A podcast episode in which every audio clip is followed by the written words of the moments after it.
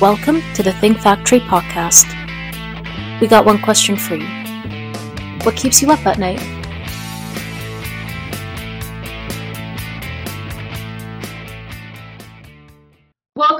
Women's Roundtable podcast, powered by the Think Factory, where we learn how women think big and grow their business. My name is Kara Filekoff, and I'm an attorney with Outside General Counsel Solutions. I am also the host of today's episode. I'm happy to have with me Jen Sherlock, the founder of Jenna Communications LLC. Jenna Communications provides its clients with a full profile of services, including public relations, media exposure, crisis and issue management, as well as advertising. Jen, thank you so much for spending time um, with me to talk about Jenna Communications and all that you do. Can you give the listeners a bit of a background on the history of Jenna Communications and how you got started?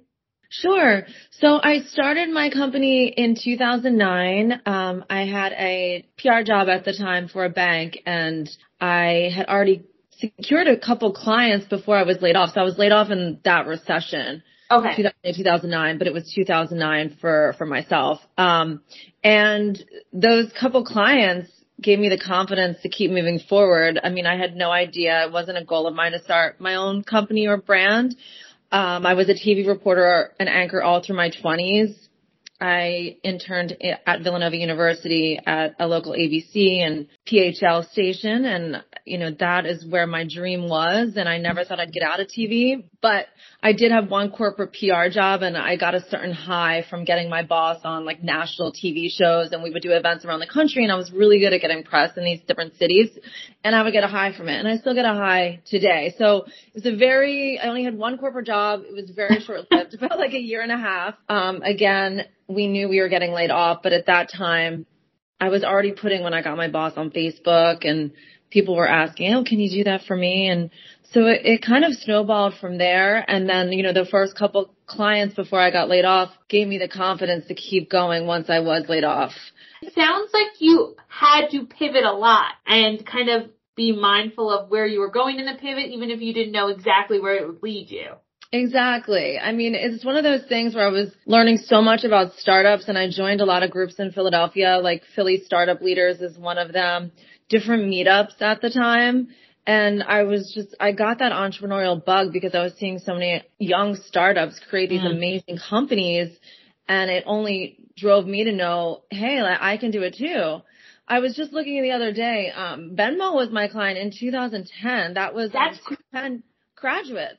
I was gonna say that's crazy. it was before they sold to eBay or PayPal, and I think it's PayPal, but they were just two Penn grads. And I used to, and I have the pictures because I have them on my Facebook, and I was looking at them, and I was trying to force people to pay by text back then, mm-hmm. and they never wanted to do it. I mean, I I think for these books I sold, I got people to do it, but other than that, it's hysterical. Like, I mean, now it's something we couldn't live without today. I know. I feel like I use it on a regular basis. So it's crazy that kind of looking back, you're seeing like, oh wow, like that's something I had a hand in.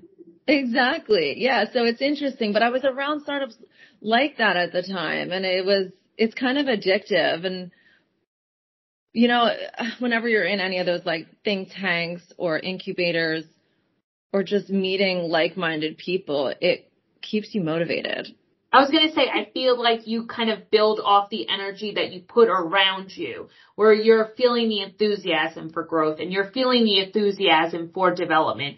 And it's hard to not catch that when you're working with people who are so invested in something they truly believe in. Exactly. And when you see so many people, even if it's failure, they learn from failure. But when you see so many actually become successful, it's inspiring. Yeah, and I think it builds with like a sense of confidence. Like you see someone do it and you're saying, oh wait, I could do that too. Exactly. And if they can do it, I can do it. I mean, it's probably true. The, the people you surround yourself with can either, you know, bring you up or down. Now, to kind of go off of that, did you have any women leaders or mentors or there were specific women in your circle that inspired you to kind of build and grow to where you are today? Yeah, absolutely. Um, my first was the general manager of NBC 40, which was my first TV job in Atlantic City. And her name was Jane Stark and we're Facebook friends to this day. But I mean, she gave me my first opportunity as a reporter I mean, I was very persistent. I wouldn't go away. So she, she would probably still laugh about it today because she said she told that story once. She was always turning me away and I wouldn't go away. and then, you know, she promoted me to morning anchor like six months later. So I would say, um, she was tough, but I learned from a lot of like tough, strong women. I really did. And I know it's a different day and time. I, but that is how I learned. I also grew up with, you know, parents that were, were like that. Um, you know, you have to get good grades, you have to work. So, I mean, I was always working since high school and I don't know. I think I must be old school that I still come from that world and I can name other, you know, female strong minded women that were above me at other jobs as well before I was on my own. And that's how I learned. I learned through like toughness and challenges and um, being told straight up what you're doing wrong. And, you know, even if you cried or got upset and now it's different. It's like, it's definitely, I guess that's looked down upon. yeah, I was gonna say, I think, I was gonna, I had a similar background in the fact that I feel like, you know, push to succeed, whether in kind of education or job was kind of instilled in you from a young age. And I I think it builds a sense of resiliency when there is something that you know, you need to correct and you learn from that. You you take those kind of comments to heart and um, whether that's kind of coming from a harsh place, um, which sometimes it has, or where it's somebody who's really sees a value in you. I think taking the mistakes and the challenges and the no's and turning that into, okay, what can I do to improve myself or improve what I'm doing? Exactly.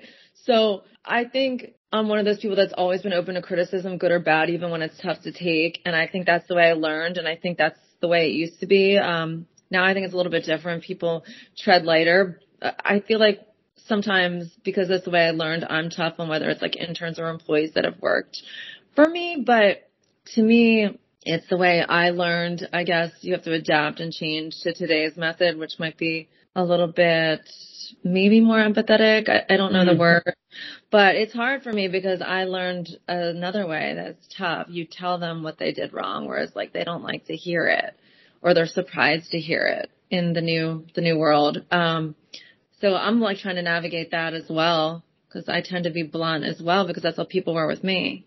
I was going to say, um, my next question was, can you describe your leadership style and how you lead others? It seems like you've kind of taken the way in which you learned and tried to push that forward. But exactly. do you have any other comments on that? anymore. Yeah, I'm just being honest. It doesn't, it's like, I guess it's millennials and Gen Z. I guess they learn a different way where they, they speak up, where they have a say. I'm not saying it's right or wrong, but I, back then we would, we would never do that. I'm sure you know what I mean. yeah, it feels like a very, and I will say like, even working with, I mean, I work with a variety of clients, some of which are startups founded by, would say millennials or younger, um, versus like a very traditional established company. I think even the way they work with their corporate partners is different and some of it you wonder if it's kind of how they, whether it's generational or whether it's kind of being in the business or how they see the business. You can definitely see somewhat generationally how there's a difference in that relationship. There really is. It's, sometimes I'm like, wow, it's mind blowing. I could write a book because it's so interesting to me how different it is.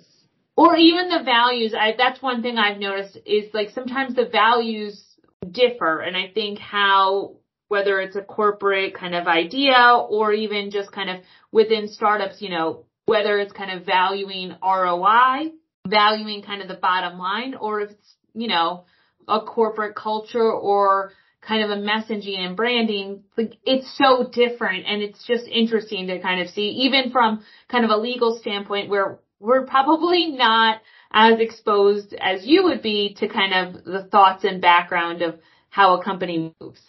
Absolutely. I know it's, it's fascinating to me as well, just how different it is. And I'm sure, um, yeah, I work with a lot of different companies and brands, but for what you do, I'm sure on the legal end, it's, it's also tricky. Yeah, it's just different. And I think, you know, sometimes we're not as exposed to it as much as you would be. But even from the little bits I see, um, I can definitely sense it too. So it, it's, mm-hmm. it's an interesting kind of way to handle it. But kind I of bet go, your HR handbook is has changed over the years. I, I was gonna say the goals of a company's HR handbook and kind of what they want included outside of kind of the legal necessary requirements. It's always interesting to see kind of where certain companies say, oh, I want to include this.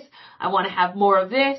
Um, or whether they're like, you know what, just give me what's needed and kind of I'm okay. And you know, some of it could be the changing tides of kind of the company itself. A lot of times it is, you know, how do they attract talent? And if a younger talent pool wants more inclusion or different policies that address kind of their concerns.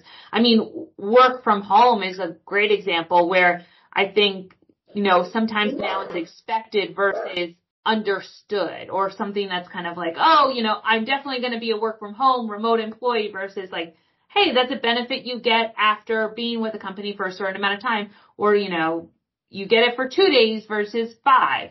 Absolutely. Yeah, I'm sorry about that. Um, no, I'm, I'm with you. It, it's just completely a different time. And like you said, I think it's generational and I guess hopefully that continues to evolve and we learn along the way. Yeah, I think learning and adapting, I think for everyone is going to be kind of the, the way to go. But to kind of talk about Jenna Communications, have there been any challenges or anything that kind of made you say, Hey, am I doing this right? Or, you know, am I on the right path? Oh my gosh, yeah. I mean, I don't think that's ever changed from having my my whole company. I'm learning all of the time. Something new happens. I mean, just when I think I've experienced it all, something new happens that I haven't experienced before. So I just feel like I'm always learning. I'm always evolving. And I don't know if that ever changes. I, I think it's hard when you're, you know, trying to do the contracts and trying to do the receivables and trying to, you know, run the business on top of doing the work. So it's definitely a challenge that hasn't necessarily gotten easier. It's just like you learn every day, you learn something new and you try to navigate it better. Um, but I've had every kind of challenge from employee issues to collections to, you know, creating the right proposal or package for a client to press supposedly showing up and they don't. And, you know, I think I've had every every business issue that someone has gone through. I mean, completely. I can't say there's not been one issue and I still face them. And I think that's why it's important to have a legal team and accountant. And without those people around me, including, you know, Mark Snyderman who works for you, I don't think I could ever be where I am. you know? I was going to say, I think like that's when, first of all, if you're not facing challenges and learning from the challenges, then you're just kind of stagnant. I think that's something like every challenge is an opportunity for growth to some degree. So I think that's um, an important way to see it. But also surrounding yourself with business partners, whether it's legal or you know vendors or anyone that you deal with that kind of is on the same path as you and kind of is interested in seeing you grow or at least interested in kind of making sure that you are protected is so important. I mean, that's, I think the, at the end of the day is having that no company is an island on its own. So you have to have the right support and team behind you and with you along the way. Exactly. And it's, it's sad but true. Not everyone is going to be your friend, even ones that think you are, you know, or you think that they're your friends if you don't protect yourself, they'll still find a way to screw you. I don't know another word to say it. that's why it's important. You have to make sure your contracts are buttoned up. You have to make sure everything is written out. I mean, unfortunately, because I've seen it, it's some people, some clients don't want to honor contracts anymore. And I'm sure you deal with it in the legal world as well. Yeah. I, I mean, I think that as much as everyone is like, oh, a contract, but like it's such a good protection for both parties to have just a clear understanding of what the nature of the relationship with that it's essential. Exactly. So like I said, without the right team around you and mentors, I never would be where I am today. It's too hard. You have to have a support team around you. Now, what is one piece of advice that you would give your younger self? Oh, that's a good question. Wow, that is one of the best questions I've gotten. I'm just trying to think what I could have used years ago that I know now. I think some employees I had, I probably, when I was building my business, I would have hung on to longer. Mm. Um, I think I just thought it was always easy to find good employees. Now I know it's not. So I think in hindsight, like I could have paid more or done more to keep them. Um, I'm just thinking in terms of like business things. And I know for me personally, one of the big things was like resiliency and learn like, you know, we're not all perfect, but taking every kind of criticism and challenge that you face and kind of saying, okay, like people have faith in you because they're giving you this challenge. Like if, if things were boring and monotonous and you were kind of just stagnant in what you were doing, work would be work instead of kind of a growth experience. I know. And I'm trying to think from my perspective what I really could have used because I learned early on, like a few things. I learned early on contracts are important because there was this one client who didn't pay and then I ended up going to small claims court and they won based on me not having a contract even though like it didn't matter the emails and everything that she had said. So I think I'm a lot of the stuff I learned early on, like the importance of contracts, having them buttoned up, knowing what each party was to receive. Um, but in terms of like traits and things, ooh, um, I've always had like, I would say a lot of like drive or grit, that sort of thing. But I don't know if, if that even prepares you for just like the ups and downs of business and how certain clients are. You know, it's all based on different people's personality types, you know? And it's hard to kind of say like, I, I think as much as schools teach you, they don't teach you always how to deal with like the different personalities that you're going to be exposed to and kind of doing the work and how you have to really adapt to your clients and kind of say, okay, what is the technique or way in which I can effectively communicate to my client that these are the things you need to do or kind of how we are going to work together because, you know, every company and any, every individual is so different. So different. Yeah, that's so true. And I'm trying to think like, I don't know if I could have given myself because like you said, everyone I faced and I did a lot, I mean, many different verticals like health, retail, sports, entertainment, nonprofits, cryptocurrency. I could go on and on. So it's like hard for me because there was always something new and there was still something new. So it's hard for me to know. I mean, maybe I would have more processes in place, um, more efficiency, but it's hard, like you said, because of the different personalities and the different types of businesses. So at the Think Factory, we like to ask all of our guests one question and it's kind of, um, interesting to see everyone's different responses. But that question is, what keeps you up at night? Hmm. I think I'm always thinking what's next. So I'm always like, cause I always have to be ahead and find that next client. Um, I think that's what keeps me up. Like, who can I meet? Who can I target? Who is next? Cause I'm always thinking, you know, I have to keep the doors open. I have to keep paying people. I have to keep it alive. So I think that's the number one thing is always who's next? Who's next? Or what I can do differently as I grow. Like I sometimes would love, think I would love to have a product be invested mm-hmm. in and then also do the marketing and PR for that product. I really think that's the true way to wealth. And I think as I get older in particular, it would be nice instead of focusing on say like 20 people and brands or companies, instead of focusing on one I'm truly invested in. I mean, but what keeps me up would mostly be thinking of that next step, more or less, but sometimes that enters my head. Well, Jen, thank you so much for your time today. Uh, before we end, is there anything you want to share um, with the listeners about what's going on with Jenna Communications or what we can be on the lookout for? Sure. We have a lot of events coming up. I'm not sure when this airs, but we have a restaurant opening. It's a really nice steakhouse in South Jersey in Mount Laurel, New Jersey next Friday, November 3rd.